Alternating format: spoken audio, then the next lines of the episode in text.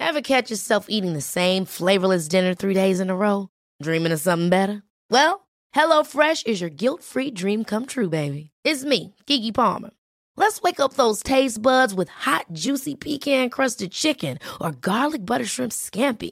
Mm. Hello Fresh.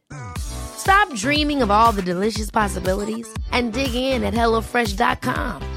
Let's get this dinner party started.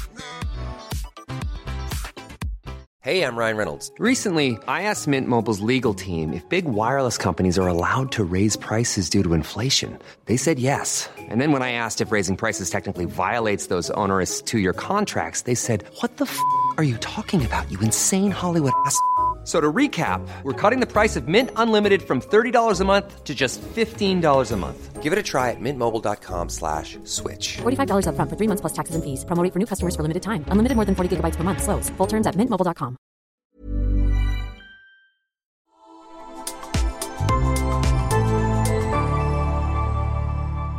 Asennestudio. Mutsi ei oo media, se on metatettu treeni, joo. Mutsi hoitaa, ei vaiheille, mutsi on asenne. Mutsi on asenne. No niin, hei ja terveisiä täältä sängyn alta taas. Musta on aika kuvaavaa, että ihan muina uraäiteinä teen puheohjelmaani lapseni sängyn alta. Mutta täällä on kai ihan hyvä akustiikka ja sitten saan olla täällä suht rauhassa. Ergonomia on- on tietenkin aivan kerta kaikki sen perseestä, mutta se on nyt valitettava tosiasia elämässä muutenkin. Kuuntelet siis Ärhäkkä kuin äidiksi tullut podcastia, jota mä pidän yksinvaltian lailla. Ää, olen siis Irene Naakka. Ää, mun kirja on just julkaistu ja se kulkee samalla nimellä ja sen voi kuunnella niin ikään täällä Podimossa. Se jatkaa hyvin näitä podin aiheita tai ehkä lähinnä toisinpäin. Ää, tarkoituksena siis täällä podin puolella vastata teidän kuulijoiden kysymyksiin, huoliin ja murheisiin, joita teillä on perheelämään, parisuhteisiin, lapsiin ja feminismiinkin liittyen. Viimeksi oli aika paljon vauva-arkeen liittyviä juttuja tapetilla, niin tänään sitten vähän erilaisia teemoja. Puhutaan syyllisyydestä, pelosta ja parisuhteista. Ja jos sulla on joku kysymys, mihin sua kiinnostaisi saada pohdintaa multa, ärhäkältä feministiäidiltä, niin laita se mulle Instagramissa tai mailillä irene.blogi at gmail.com. Mun oma elämä on usein täyttä kaaosta, mutta osaan kyllä tosi hyvin neuvoa kaikkia muita ihmisiä.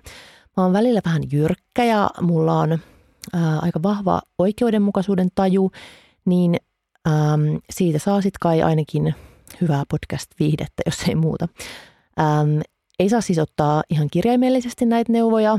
Mä oon asiantuntija koulutukseni puolesta ainoastaan suomen kielessä, mutta nykyään en kyllä enää siinäkään. Niin siinä oli disclaimerit. Mennään ekaan kysymykseen. Mutsi ei oo media, se on joo. Miten päästä syyllisyydestä ja laiska äiti tunteesta, kun antaa miehen tehdä melkein puolet lapseen liittyvistä asioista? Ja tämä on siis niin hirveä nykyäidin kirous. Että niin kuin me teoriassa kyllä tiedetään, että ei voi niin kuin vittu olla niin, että meidän pitäisi jotenkin pyydellä anteeksi ja tuntea syyllisyyttä siitä, että me tehdään ää, täsmälleen meidän osa siitä vanhemmuudesta. Eli puolet, jos siis on se tilanne, että lapsella on kaksi vanhempaa. Niin eikö se nyt kaiken järjen mukaan ähm, ole niin, että jos on kaksi vanhempaa, niin vanhemmuuden ilot ja surut ja taakat jakaantuu näppärästi 50-50. Mutta usein tässä yhteiskunnassa, joka on noin ikuisesti vaatinut nimenomaan naiselta ja äidiltä sitä hoivavastuuta, niin siihen äitiyteen pesiytyy aika elimellisesti sellainen alati jäytävä syyllisyys. Syyllisyys ää, siis siitä, että ei ole riittävän hyvä äiti, vaikka tekisi mitä. Monilla vielä ehkä vielä se, että ei ole täydellinen äiti, ikään kuin, niin kuin täydellisyyttä voisi edes olla olemassa, varsinkaan vanhemmuudessa. Ja tämä syyllisyys ja tunne siitä, että äidin pitäisi heteroperheessä tehdä niin kuin selkeästi ekstraa, ää, siihen koti- ja vanhemmuuteen liittyen, niin tämä Kela valitettavasti on ongelma ihan ns. paremmissakin piireissä. Eli ää, hyvin feministisessä perheessä ja parisuhteessa, jossa on visusti päätetty, että mehän ei millään tavalla toisinneta mitään ullakonhajusta patriarkaattipaskaa, mutta ne yhteiskunnan odotukset on inhottavasti pesiytynyt johonkin meidän geeneihin asti, joten se on usein ihan sama, että kuinka edistyksellinen feministiajattelija olet, niin ei niitä odotuksia niin vaan pääse pakoon. Ei ainakaan ihan itsestään, että kyllä se helposti vaatii sen, että ensinnäkin tiedostaa ne omat ajatusmallinsa ja miettii ja juttelee jonkun kanssa siitä, että mitä tuntee ja mistäköhän ne voisi johtua ne, ne ajatukset. Mä huomasin siis tässä, kun tulin toista kertaa äidiksi, että vaikka äm, oltiin lapsen isän kanssa ihan pyhästi vannottu, että vanhemmuus sitten jaetaan täysin tasan ja mä olin vielä ennen tätä parisuhdetta päättänyt, että minähän en sitten hinnalla millä hyvänsä enää uudelleen äidiksi ala, vaan että jos joskus vielä saan lapsia, niin edellytys sille on täysin tasa-arvoinen vanhemmuus. Ja kaiken lisäksi vielä sattui käymään hyvä tuuri, että mä tulin raskaaksi sellaisessa äh, suhteessa, jossa toinen osapuoli on myöskin feministi ja hänellä oli aivan itsestään selvää, että hän ei ole mikään äidin pikku apulainen, vaan aivan tasa-arvoinen toinen vanhempi. Niin silti, vaikka olosuhteet oli hyvin otolliset tällaiseen hyvin feministiseen vanhemmuuteen, niin siltikin mä tunsin syyllisyyttä siitä, että mä en ollut taaskaan se pullantuoksunen kotirouva 50-luvulta, jollaisena edelleen joku mun ää, geeniperimä kuvittelee kunnon naisen olevan. Ja siis huom, tämä ei ole minun ajatus. se on mun mielestä aivan kertakaikkisen vastenmielinen ajatus, että meille olisi meidän sukupuolen perusteella asetettu joku äh, tarkoitus elämään, että jos olet tyttö, niin kuljet koko elämän sitä tärkeintä päämäärää kohti, eli vaimoutta ja äitiyttä. Niin ei todellakaan, en ajattele näin.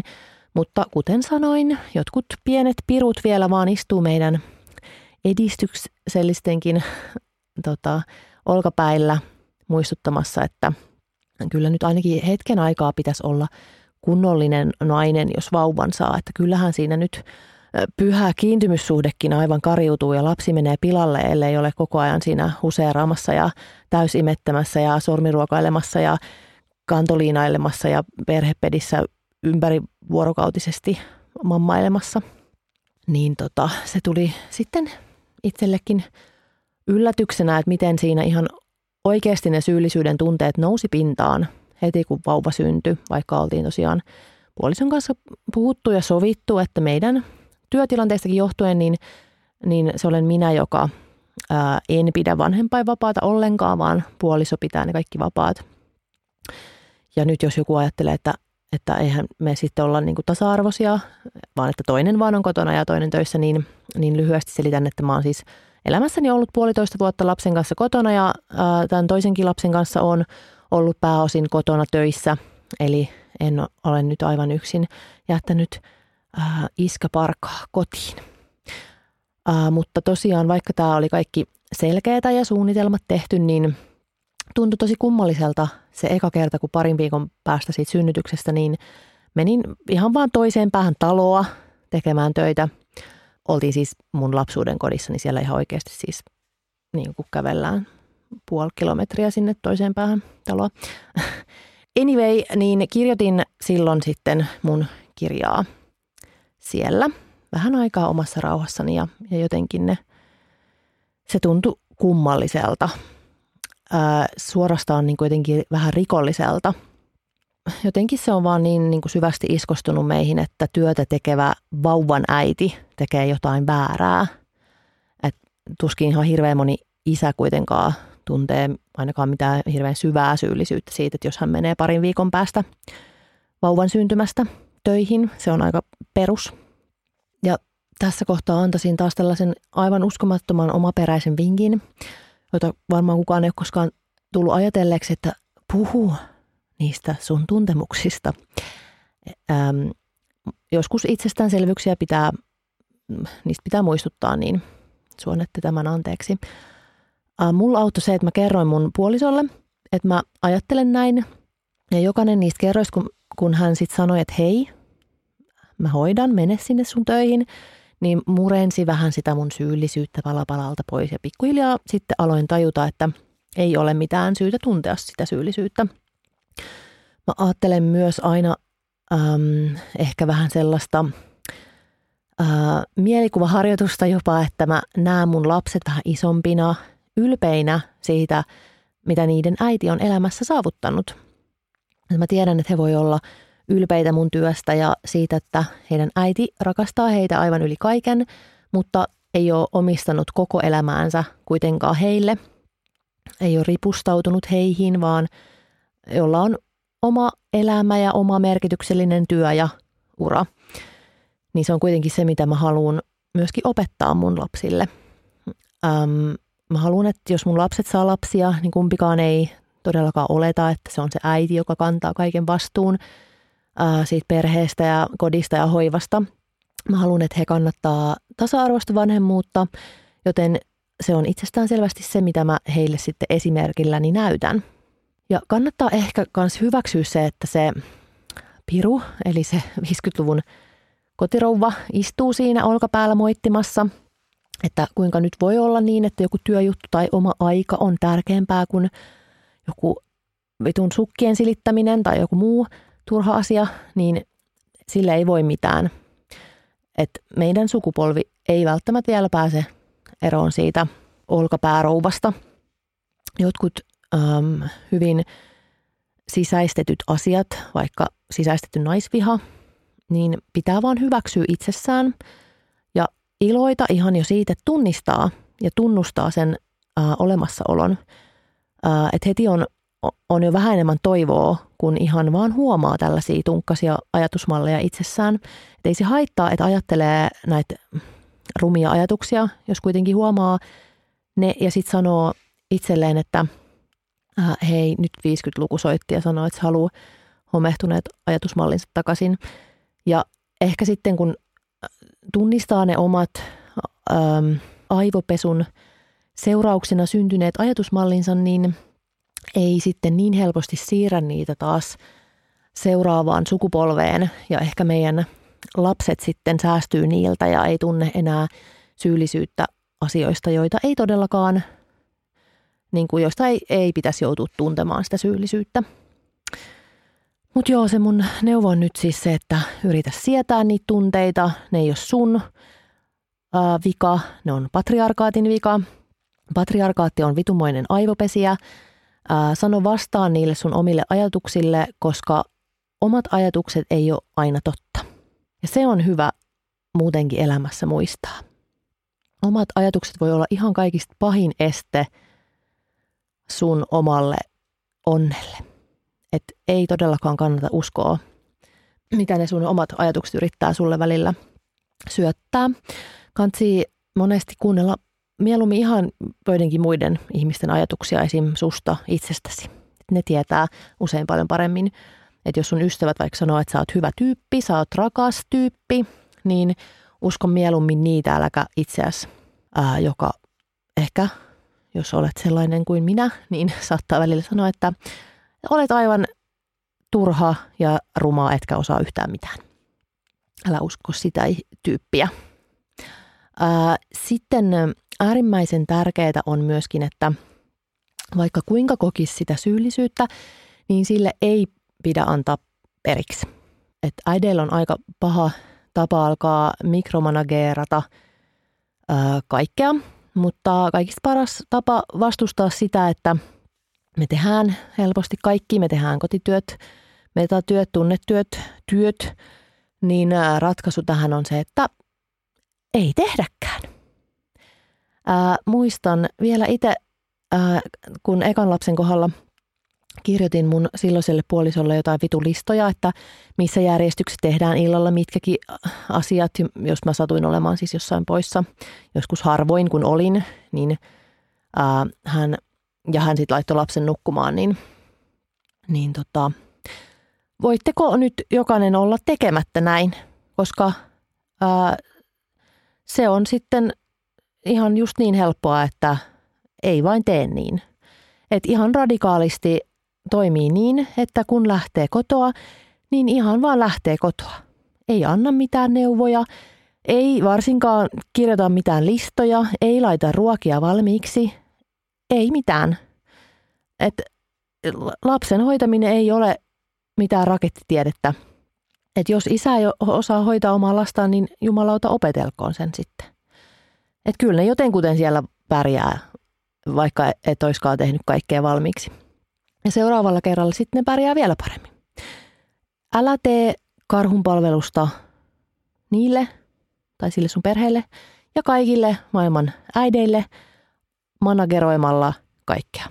Mä oon siis saarnannut tästä monille, koska helposti se just menee niin, että vaikka olisi, olisikin just ihan tasavertainen vanhemmuus, niin monesti sitten äidit on niitä, jotka on esimerkiksi sen ekan vanhempainvapaa pätkän kotona lapsen kanssa, ähm, että helposti niin kun äidit jotenkin oppii ekana. Ja sitten kun se toinen vanhempi, tässä puhutaan nyt sitten ehkä nimenomaan niistä isistä, niin kun he jää sitten vuorostaan vapaalle, niin sitten niiden äitien pitää niin kuin opettaa sitten, että miten kaikki nyt tehtiinkään. Niin näissä tilanteissa on neuvonut ihmisiä, että ihan vaan niin kuin lähtekää, että menkää sinne töihin. Ää, koska siinä, missä meidän on pitänyt opetella usein ihan iteksemme, niin sitten ne, isätkin voi opetella. Ää, monesti me, me vaan ollaan ehkä vähän niin kuin, vaikka ei edes haluttaisi, niin jotenkin koko elämä niin kuin valmistauduttu siihen niin kuin vanhemmuuteen ja äitiyteen. Ja huoma, taas ää, en väitä, että näin pitäisi olla, vaan että näin se vaan usein on tässä yhteiskunnassa, että tyttöjä koulitaan jo niin kuin lapsena ää, siihen hoivaan eri tavalla kuin poikia. Tästä on ihan tutkimusta. Ja tytöt ja naiset oppii sen hoivan just niin kuin pyytämättäkin. Niin nyt meidän on tehtävä niin, että me luotetaan siihen, että ne iskätkin oppii sit, kun niiden täytyy oppia. Ne tekee ehkä virheitä, mutta ne oppii, kun tekevät. Ja mun on pitänyt niellä se oma kiukkuni siitä, että mä vaan tiedän niin helvetisti kaikkia asioita. Ja mun puoliso sitten taas ei ole niin kuin etukäteen tiennyt. Ja kysymys ei ole siis siitä, etteikö hän olisi halunnut tietää tai että hän ei haluaisi nyt tietää. Hän on tosiaan nyt siis vanhempainvapaalla, tekee paljon enemmän vauvan kanssa kuin minä, uh, mutta sitä tietoa ei ole niin kuin mennyt häneen samalla tavalla tässä 30 vuoden aikana kuin muhun. Mä oon kuunnellut koko elämäni tarinoita imetyksestä, lasten kasvatuksesta, pyykinpesusta. Mä en ole valinnut sitä. Mä nyt oon vaan ollut niin kuin naisten ympäröimänä, jotka on puhunut niistä asioista. Ja mä oon tiennyt niistä asioista jo paljon ennen kuin on sitten alkanut itse vaikka kasvattaa lapsia. Ää, jolloin mä sitten taas on alkanut itse ottaa kanssa asioista selvää, liittynyt kaiken maailman Facebook-ryhmiin. Menkää ihan mille tahansa kuukausivauvaryhmään Facebookissa, niin ne on pääosin naisia, jotka siellä puhuu ja oppii toisiltaan. Se on välillä jopa vähän tuskastuttavaa, miten paljon sitä tietää ja miten paljon koko ajan saa tietää. Ää, mun piti jossain vaiheessa lähteä niin pois Facebookista ää, tässä vauvavuoden aikana, koska mä en kestänyt sitä, että kuinka paljon mä jotenkin ties, sain tietää koko ajan, että mitä just vauvavuoden aikana voi käydä, kaikki maailman refluksit, uniongelmat, kaikki vaan niin kuin pyöry mun silmiin, kun vaan avasi Facebookin.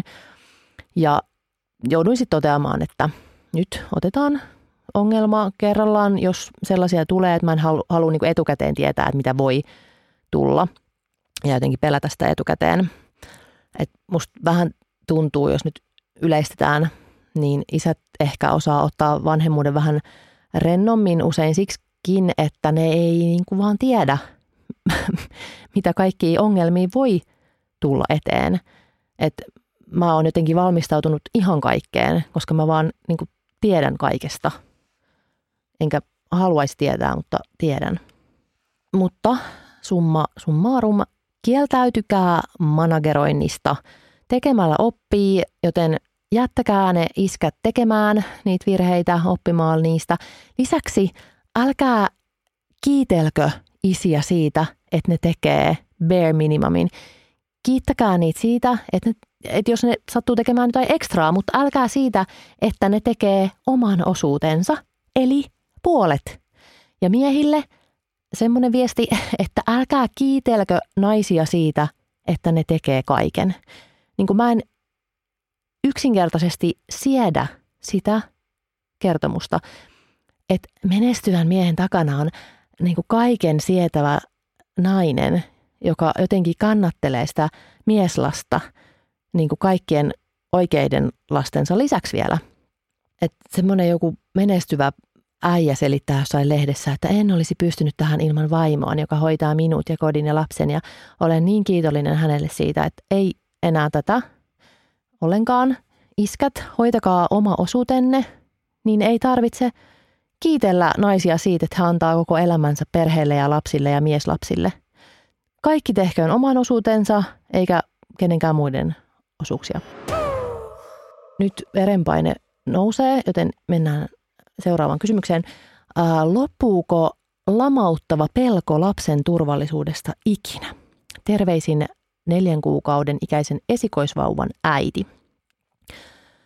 Mä voin nyt puhua vain vajaan kahdeksan vuoden kokemuksella itse, mutta kuullaan lopuksi myös ää, 37-vuotiaan lapsen äitiä.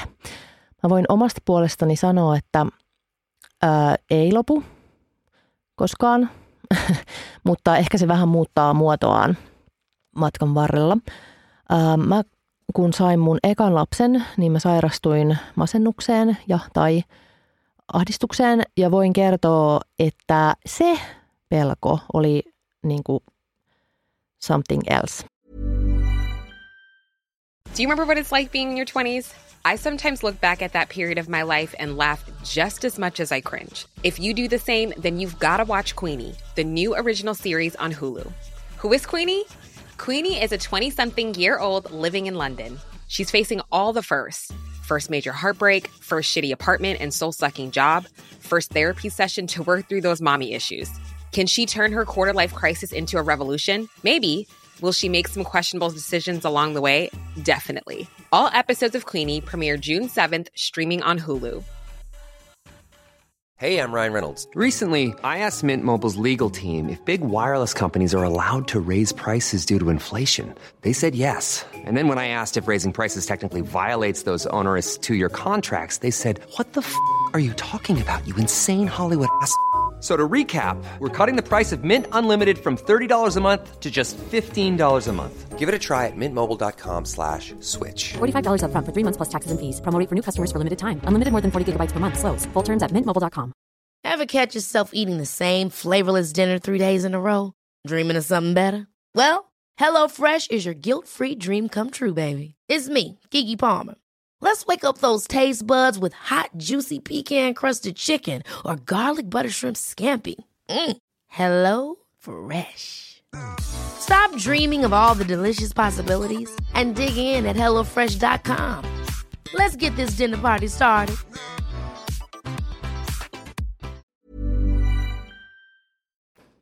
Mä kerron mun ekas kirjas paljon tästä pelosta, että millaisia muotoja se voi vauvan kanssa saada.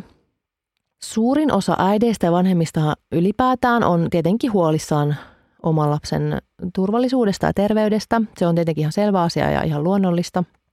Oma lapsi on usein se, ketä rakastaa enemmän kuin mitään muuta ja jonka puolesta antaisi vaikka oman henkensä.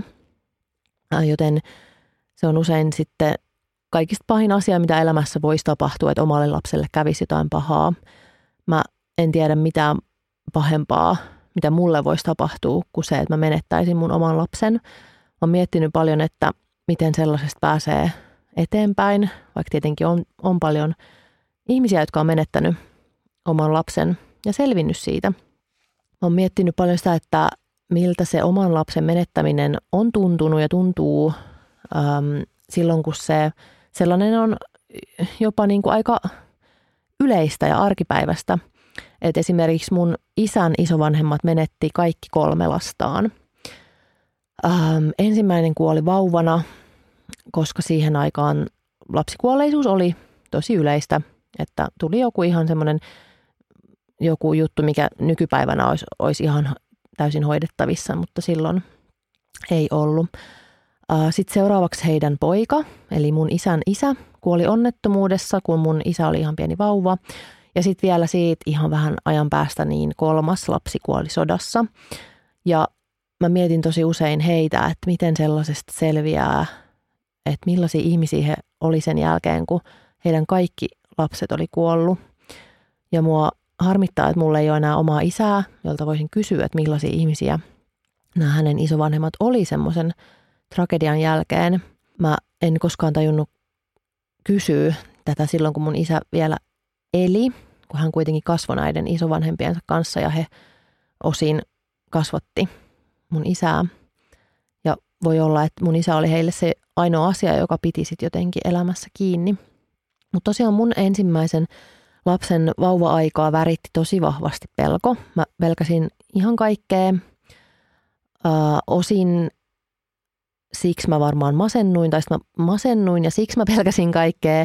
Että jotenkin vähän se aika vastasyntyneen kanssa on vähän sellaista, että ei aina tiedä, että mikä tulee ensin, muna vai kana. Että oliko ensin hormonit, jotka laukas sen huoliajattelun, mikä on tietty ihan tarkoituksenmukaista, vai että tuliko ensin nämä hormonit, jotka laukas masennuksen ja masennus sitten taas aiheutti sen huolestuneisuuden, joka niin meni sitten yli. Mutta oli miten oli, niin mä tosiaan velkäsin mun vauvan turvallisuuden puolesta ihan, ihan jatkuvasti. Mä esimerkiksi muistan semmoisen, kun mä heräsin joskus yöllä siihen, että mä avasin silmät ja sitten mä katsoin mun vauvaa, joka nukkui siinä mun vieressä ja hän oli, niin kuin, että mä näin, että hän oli aivan keltainen, ihan siis semmoinen niin kuin Simpsonin keltainen. Ja hänellä oli siis ollut tätä niin kuin keltaisuutta, mutta sitä ei ollut mitenkään jouduttu hoitamaan, että se ei ollut mitenkään niin paha. Mutta että, että ne tuli niin kuin niin, se pelko tuli niin kuin uniinkin niin vahvasti, että, että se jotenkin, että vaikka mä olin hereillä, niin siis mä, mä näin niin kuin näkyjä, että se mun vauva oli ihan keltainen. Sitten mä vaan niin kuin silleen, niin kuin räpyttelin mun silmiä ja sitten se niin kuin haihtui se keltaisuus. Mutta siis se, mä niin kuin heräsin sen kauhuun, että, että se mun vauva on ihan kirkkaan keltainen. Sitten mä pelkäsin jatkuvasti sitä, että hänen päälle putoaa niin kuin jostain pöydältä jotain. Ja sitten mä muistan myös semmoisen oudon hetken, että mä en voinut jättää hän, vauvaa niin kuin hetkeksi sängylle makaamaan, että mä olisin käynyt vessassa, koska mä aloin ajatella, että, että mun koira käy sen vauvan kimppuun sillä aikaa, kun mä oon poissa. Ja siis mun koira ei niin kuin missään nimessä käy vastasyntyneiden vauvojen kimppuun, mutta jotenkin niin kuin se masentuneen äidin huoli on sellaista, että jos joku asia niin kuin tulee mieleen, niin se on jotenkin pakko ottaa vakavasti, koska jotenkin se mieli kääntää sen niin, että koska tämä nyt tuli mun mieleen, niin se, on, se voi olla joku niin kuin etiäinen, joka tapahtuu, ellei mä teen niin kuin jotain. Se on pahimmillaan niin kuin semmoinen pakkoajatus, että se alkaa niin kuin vainota, jos sille ei tee jotain sillä asialle. Ja mulla on tämä edelleenkin äh, vähän niin kuin pienemmässä mittakaavassa. Äh, toisen vauvan kanssa mä pelkäsin jotenkin tosi paljon äh, koko ajan sitä, että mä pudotan hänet vahingossa. Ja sitten mä niin kuin alan helposti maalata niin kuin mieleen semmoisia jotenkin tosi eläviä kuvia siitä, että, että miltä se näyttää, jos vaikka mun lapsi joutuisi niin kuin vaikka auto-onnettomuuteen, että, että miltä siellä niin kuin onnettomuuspaikalla näyttää, mitä siinä tapahtuu ja kuka soittaa sitten mulle ja sanoo mitäkin. Että jotenkin ikään kuin mä niin kuin ennustaisin, että mitä tulee tapahtumaan ja sitten mua alkaa niin kuin ahdistaa se lapsen tuleva automatka vaikka, koska mä niin kuin ennustin jo mitä tapahtuu ja sitten siis tämähän kuulostaa aivan mielipuoliselta ja se on sitä. Vauva on niin kuin molemmilla kerroilla – sairastuttanut mun mielen ja sitten siihen ahdistuneisuuteen liittyy tällaisia niin kuin pakkoajatuksia. Öm, jos tämä aihe sinussa resonoi voi olla, että on ihan silleen, että mitä toi horisee, kauheata, mutta aika monesti me äidit ja miksei isätkin, mutta usein liittyy ehkä siihen niin, kuin, niin hormoneihin, jotka täm, tämmöistä huoliajattelua aiheuttaa, niin, niin jos tosiaan haluat tästä kuulla tai lukea lisää, niin tästä mun ekassa kirjassa Hullu kuin äidiksi tullut, niin puhutaan enemmän. Mulla on tässä tällainen luku kuin pelottavat ajatukset, joka käsittelee pelkästään pelottavia ajatuksia vauva-aikana. Ja mä siteeraan tästä tällaista kirjaa kuin uh, Dropping the Baby and Other Scary Thoughts, Breaking the Cycle of uh, Unwanted Thoughts in Motherhood. Niin tässä tosiaan puhutaan siitä, että ähm, just siitä, että se on tietenkin tosi tarkoituksenmukaista, että äh, vastasyntyneen äiti on huolissaan, koska siis on niin kuin luonnollista, että me reagoidaan huolella asioihin, jotka vaatii sitä huolta. Et tietenkin niin kuin pieni vauva, joka ei voi tehdä mitään ilman meitä, joka on siis täysin niin kuin meidän armoilla, niin totta kai meidän on oltava jatkuvasti niin kuin vähän sille valmiudessa ja varuillaan, mutta se on tietenkin tosi kuluttavaa.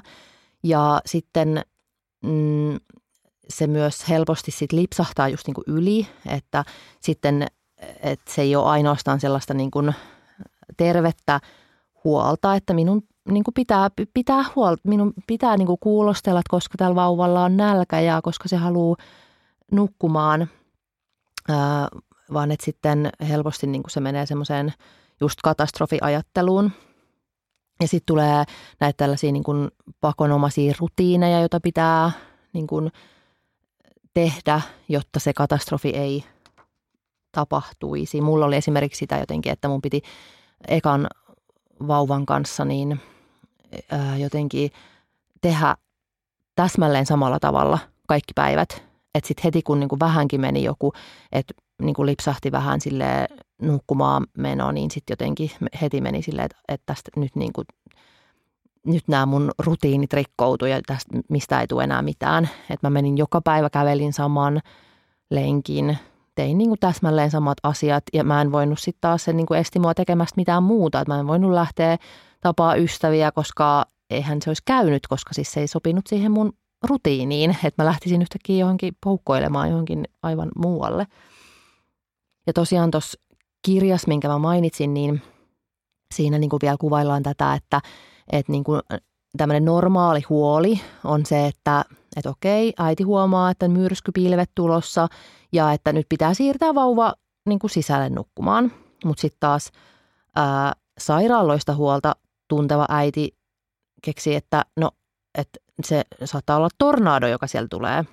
Ja sitten sen jälkeen hänen ajatukset niin kuin menee siihen, että tulee just näitä kuvia, että sitten, että sitten se tornado tulee ja sitten se vauva kieppuu suppilon mukana taivaalle. Tämä on just tätä, niin kuin, että, sit, että, että ne niin kuin ku, kuvat on jotenkin sit sellaisia niin todentuntuisia, semmoisia ennakoivia ja e, niin kuin mukamas niin kuin ennustavia. Ja sitten just tämä, että äiti uskoo, että kun tämä kauhukuva ylipäätään pälkähti hänen päähänsä, niin se niin kuin lisää sen todeksi muuttumisen todennäköisyyttä. Ja tämä on sitten, menee just tämmöiseen niin kuin sairaaloiseen tämä huoli. Sitten taas Äidin kielletyt tunteet kirjassa, joka pohjautuu Väestöliiton keräämään kirjoitusaineistoon, niin siinä sitten taas puhutaan just tästä, että, että luonto on ikään kuin suosinut tätä niin kuin äitien huolentunteiden virittymistä mieluummin liian herkäksi kuin suurpiirteiseksi, koska siis luonnollisestikaan ei ole yhdentekevää, että huolehtiiko äiti kerran liian vähän vai yhden kerran liikaa. Ja siis tämä on varmaan tuttu monelta, että vaikka ei olisikaan ehkä semmoista niin kuin, ö, sairaaloista huolta, niin aika monet äidit tekee esimerkiksi sitä ö, tota, niin kuin hengityksen tarkkailua. Et sitä on ollut monesti munkin tässä toisenkin vauvan kanssa sitä, että pitää niin kuin vähän tökkiä ja varmistaa, että, että hengittääkö vielä. Ähm, sehän on todella epämiellyttävää niin kuin elää sillä tavalla, että pitää miettiä, että hengittääkö minun lapseni vielä. Sehän on todella kuluttavaa.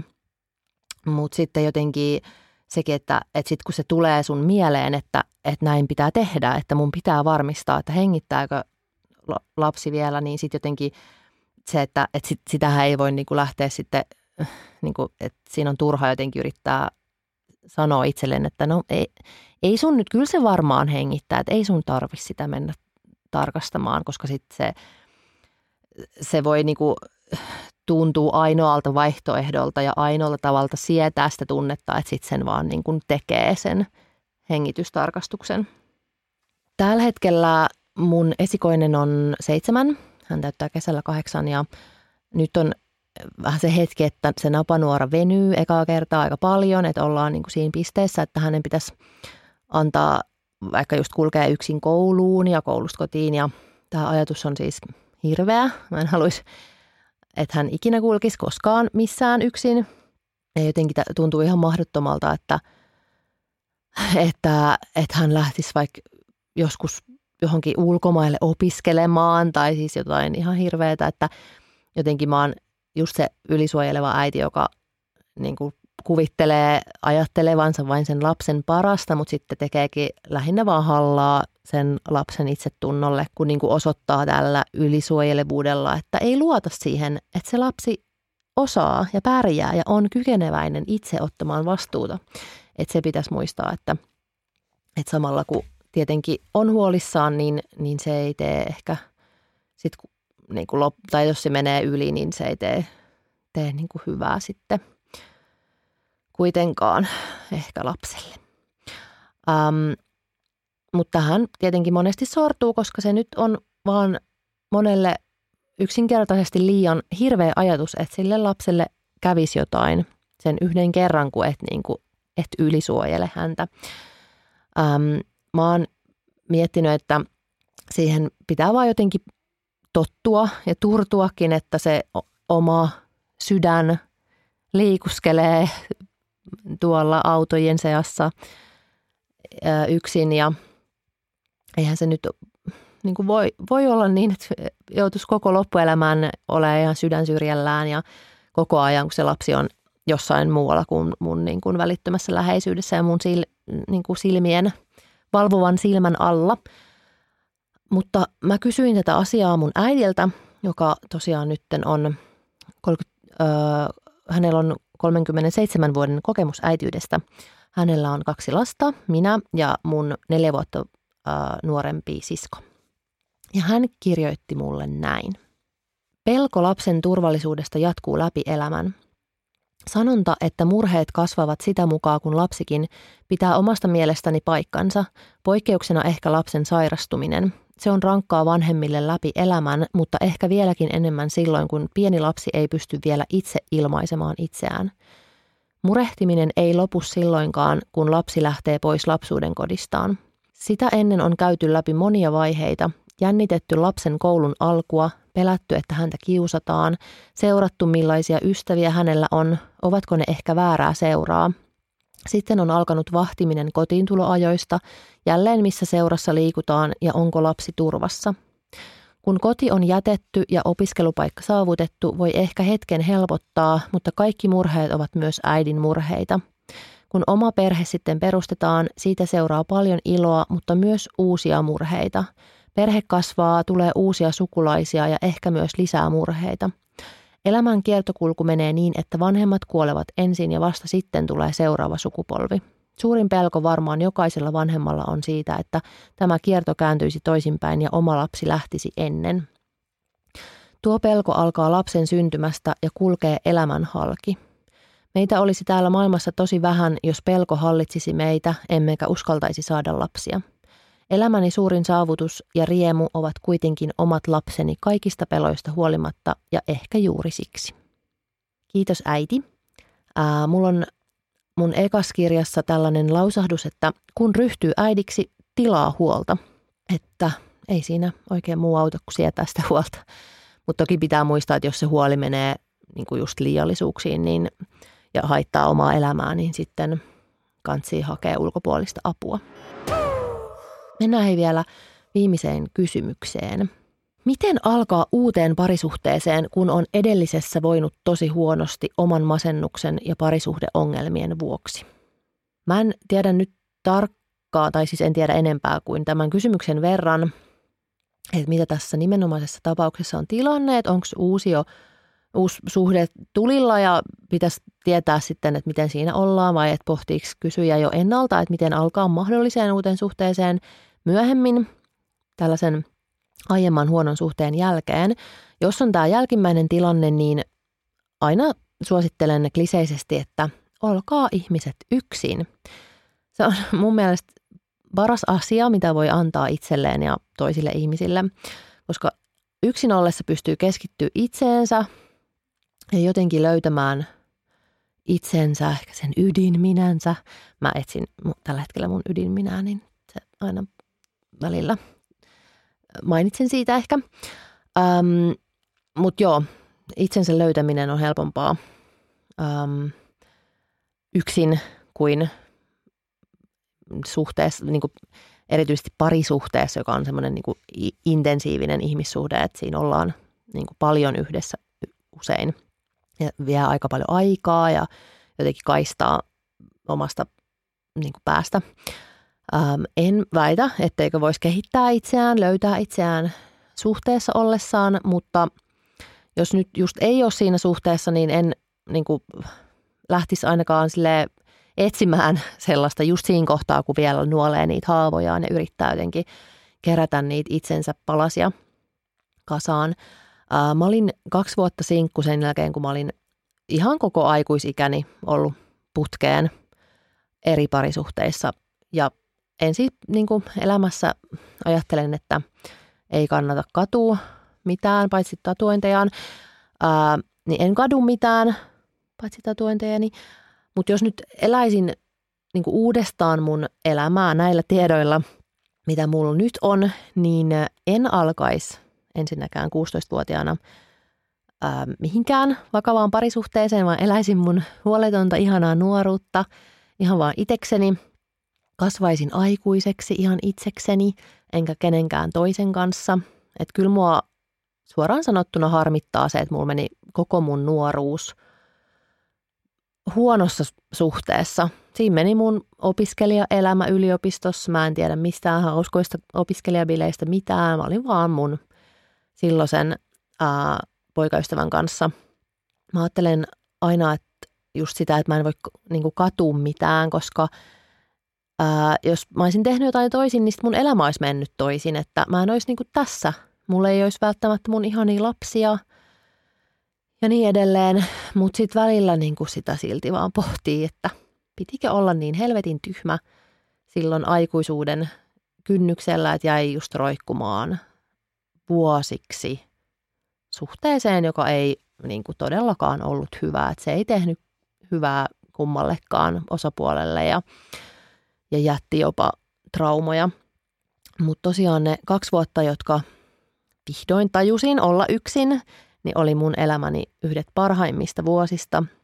Silloin mä jotenkin vasta jät, niin kuin jätin sellaisen äm, muihin ripustautumisen. Mä aloin luottaa, että mä pärjään ihan yksin. Mä en tarvi yhtään ketään kannattelemaan mua. Tämä meni ehkä vähän yli, että nyt mun pitäisi oppia sitten taas mennä vähän taaksepäin sellaiselle kultaiselle keskitielle – millä mä siis tarpeen tullen niin kuin osaisin antaa myöskin muiden kannatella mua, koska tällä hetkellä se on tosi vaikeaa ja joskus, tai siis kenen, kenenkään ei pitäisi joutua niin kuin ihan yksin pärjäämään, että kyllä ihminen saa tarvita muita ihmisiä, mutta kaikki aikanaan väitän, että on tosi tärkeää oppia luottaa itseensä, koska lopulta me kuitenkin ollaan vastuussa vain itsestämme ja omasta onnesta. Me ei voida vastuuttaa ketään muuta meidän hyvinvoinnista ja onnesta.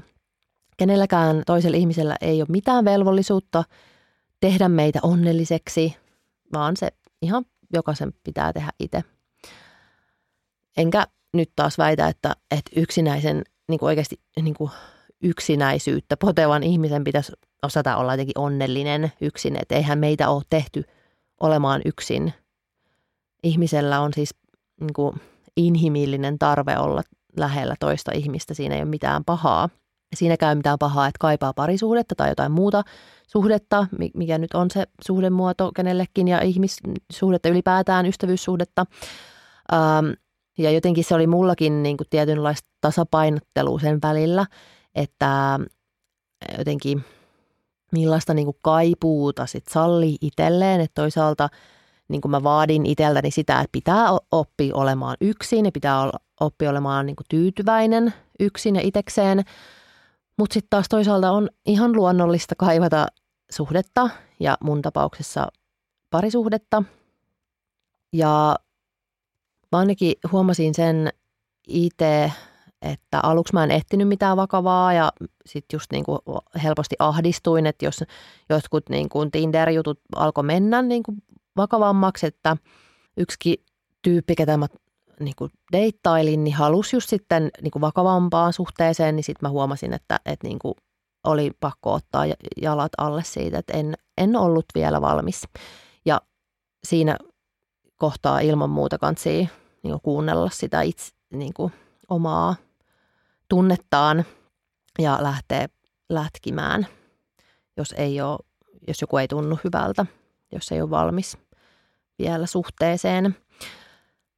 Ja jotenkin ehkä, että mitä vaikeampi se aiempi ihmissuhde, vaikka nyt parisuhde tässä tapauksessa, niin on ollut, niin sitä tarkemmin musta kansi varmistaa se, että on niin kuin käsitellyt sen suhteen, koska ihmisillä on paha, mutta täysin inhimillinen tapa toistaa virheitään, mutta uuteen suhteeseen ei kannata kyllä mennä niiden vanhojen huonojen kaavojen kanssa.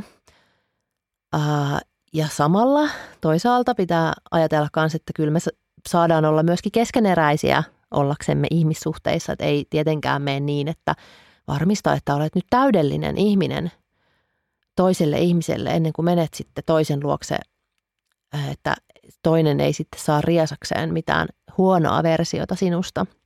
Ei tietenkään, mutta tarkoitan ää, siis sitä, että – jotta niin kuin itselläkin olisi parempi olo siinä uudessa suhteessa, niin kanssa yrittää olla viemättä siihen ihan sellaisenaan nyt ainakaan niitä niin kuin jotenkin syvimpiä ää, vaikka epävarmuuksia, vaikka joku mustasukkaisuus, niin mä esimerkiksi itse kannoin mustasukkaisuutta niin kuin semmoisena matkalaukkuna suhteesta toiseen mun mukana.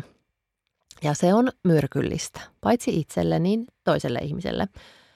Kenenkään ei pitäisi joutua kärsiä siitä, että mua on petetty kymmenen vuotta aiemmin.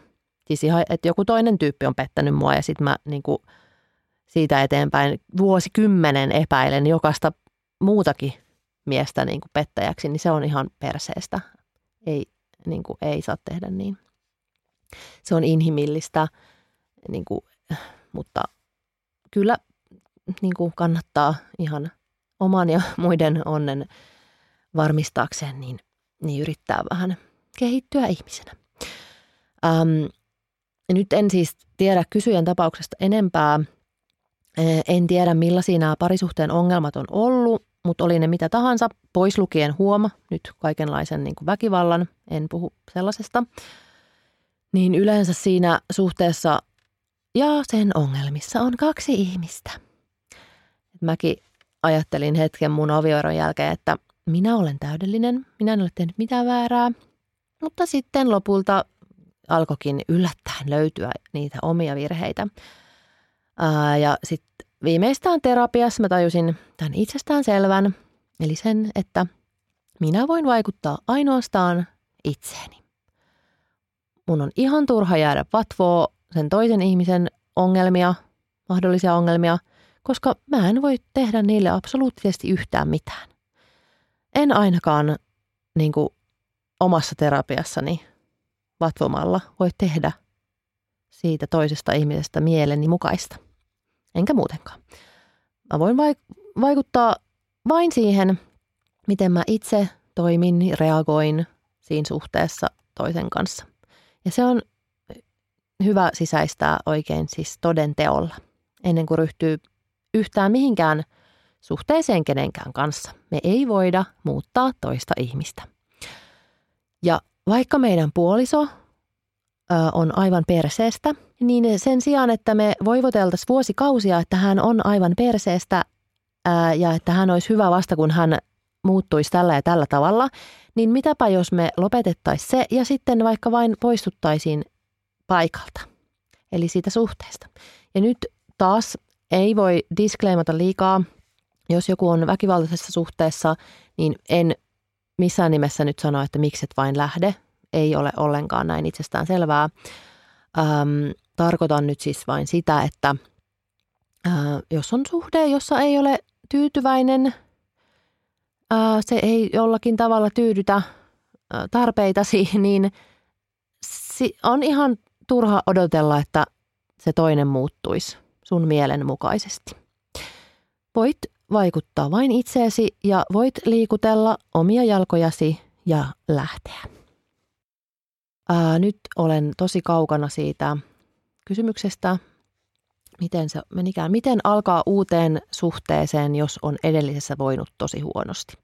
Hoivaa itseäsi perusteellisesti. Anna itsellesi kaikki, mitä olet ikinä halunnut.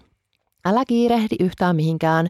Tiedosta ne omat vaaranpaikat – Onko jotain kaavoja, joita sä oot elämässäsi toistanut, vaikka ihmissuhteissa?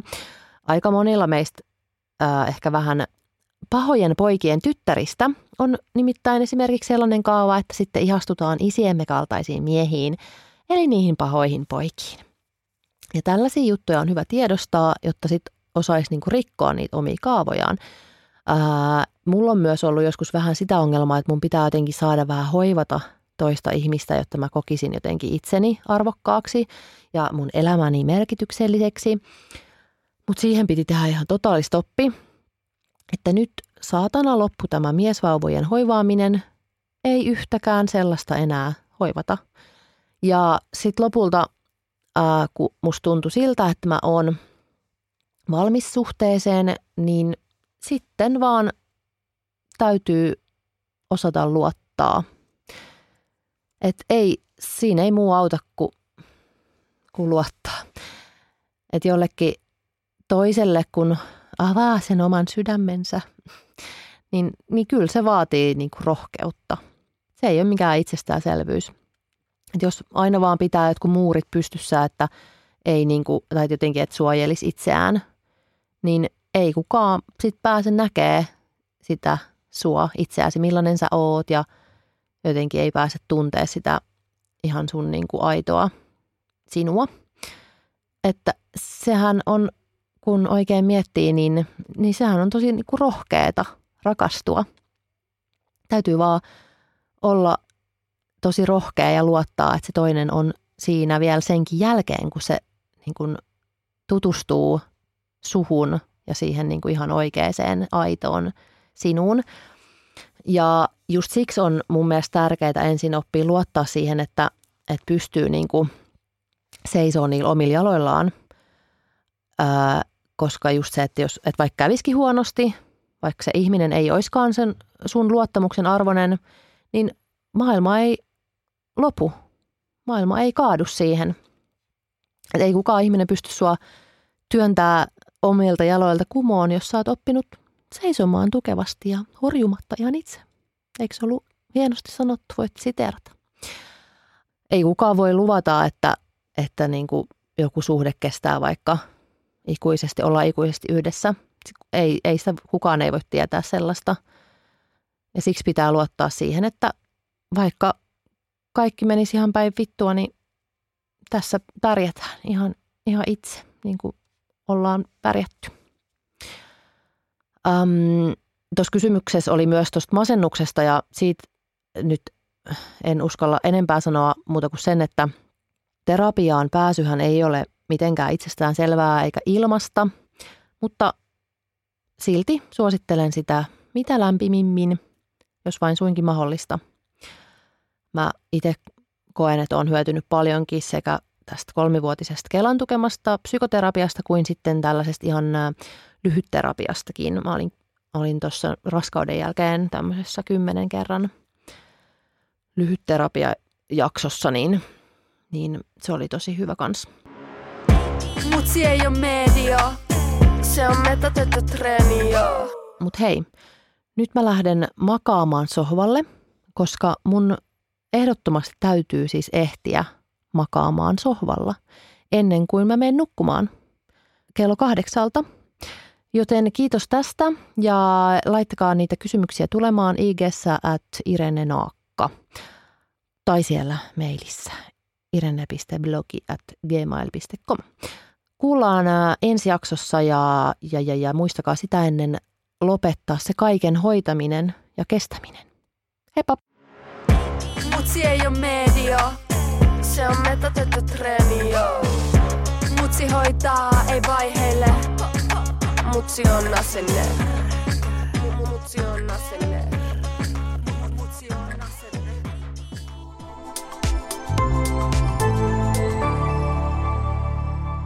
Asenne Studio.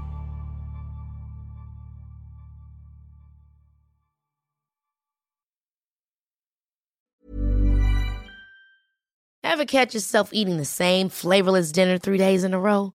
Dreaming of something better? Well, HelloFresh is your guilt free dream come true, baby. It's me, Gigi Palmer. Let's wake up those taste buds with hot, juicy pecan crusted chicken or garlic butter shrimp scampi. Mm. Hello Fresh. Stop dreaming of all the delicious possibilities and dig in at HelloFresh.com. Let's get this dinner party started. Imagine the softest sheets you've ever felt. Now imagine them getting even softer over time. That's what you'll feel with Bowl and Branch's organic cotton sheets. In a recent customer survey, 96% replied that Bowl and Branch sheets get softer with every wash. Start getting your best night's sleep in these sheets that get softer and softer for years to come. Try their sheets with a 30-night guarantee. Plus, get 15% off your first order at bowlandbranch.com. Code BUTTERY. Exclusions apply. See site for details.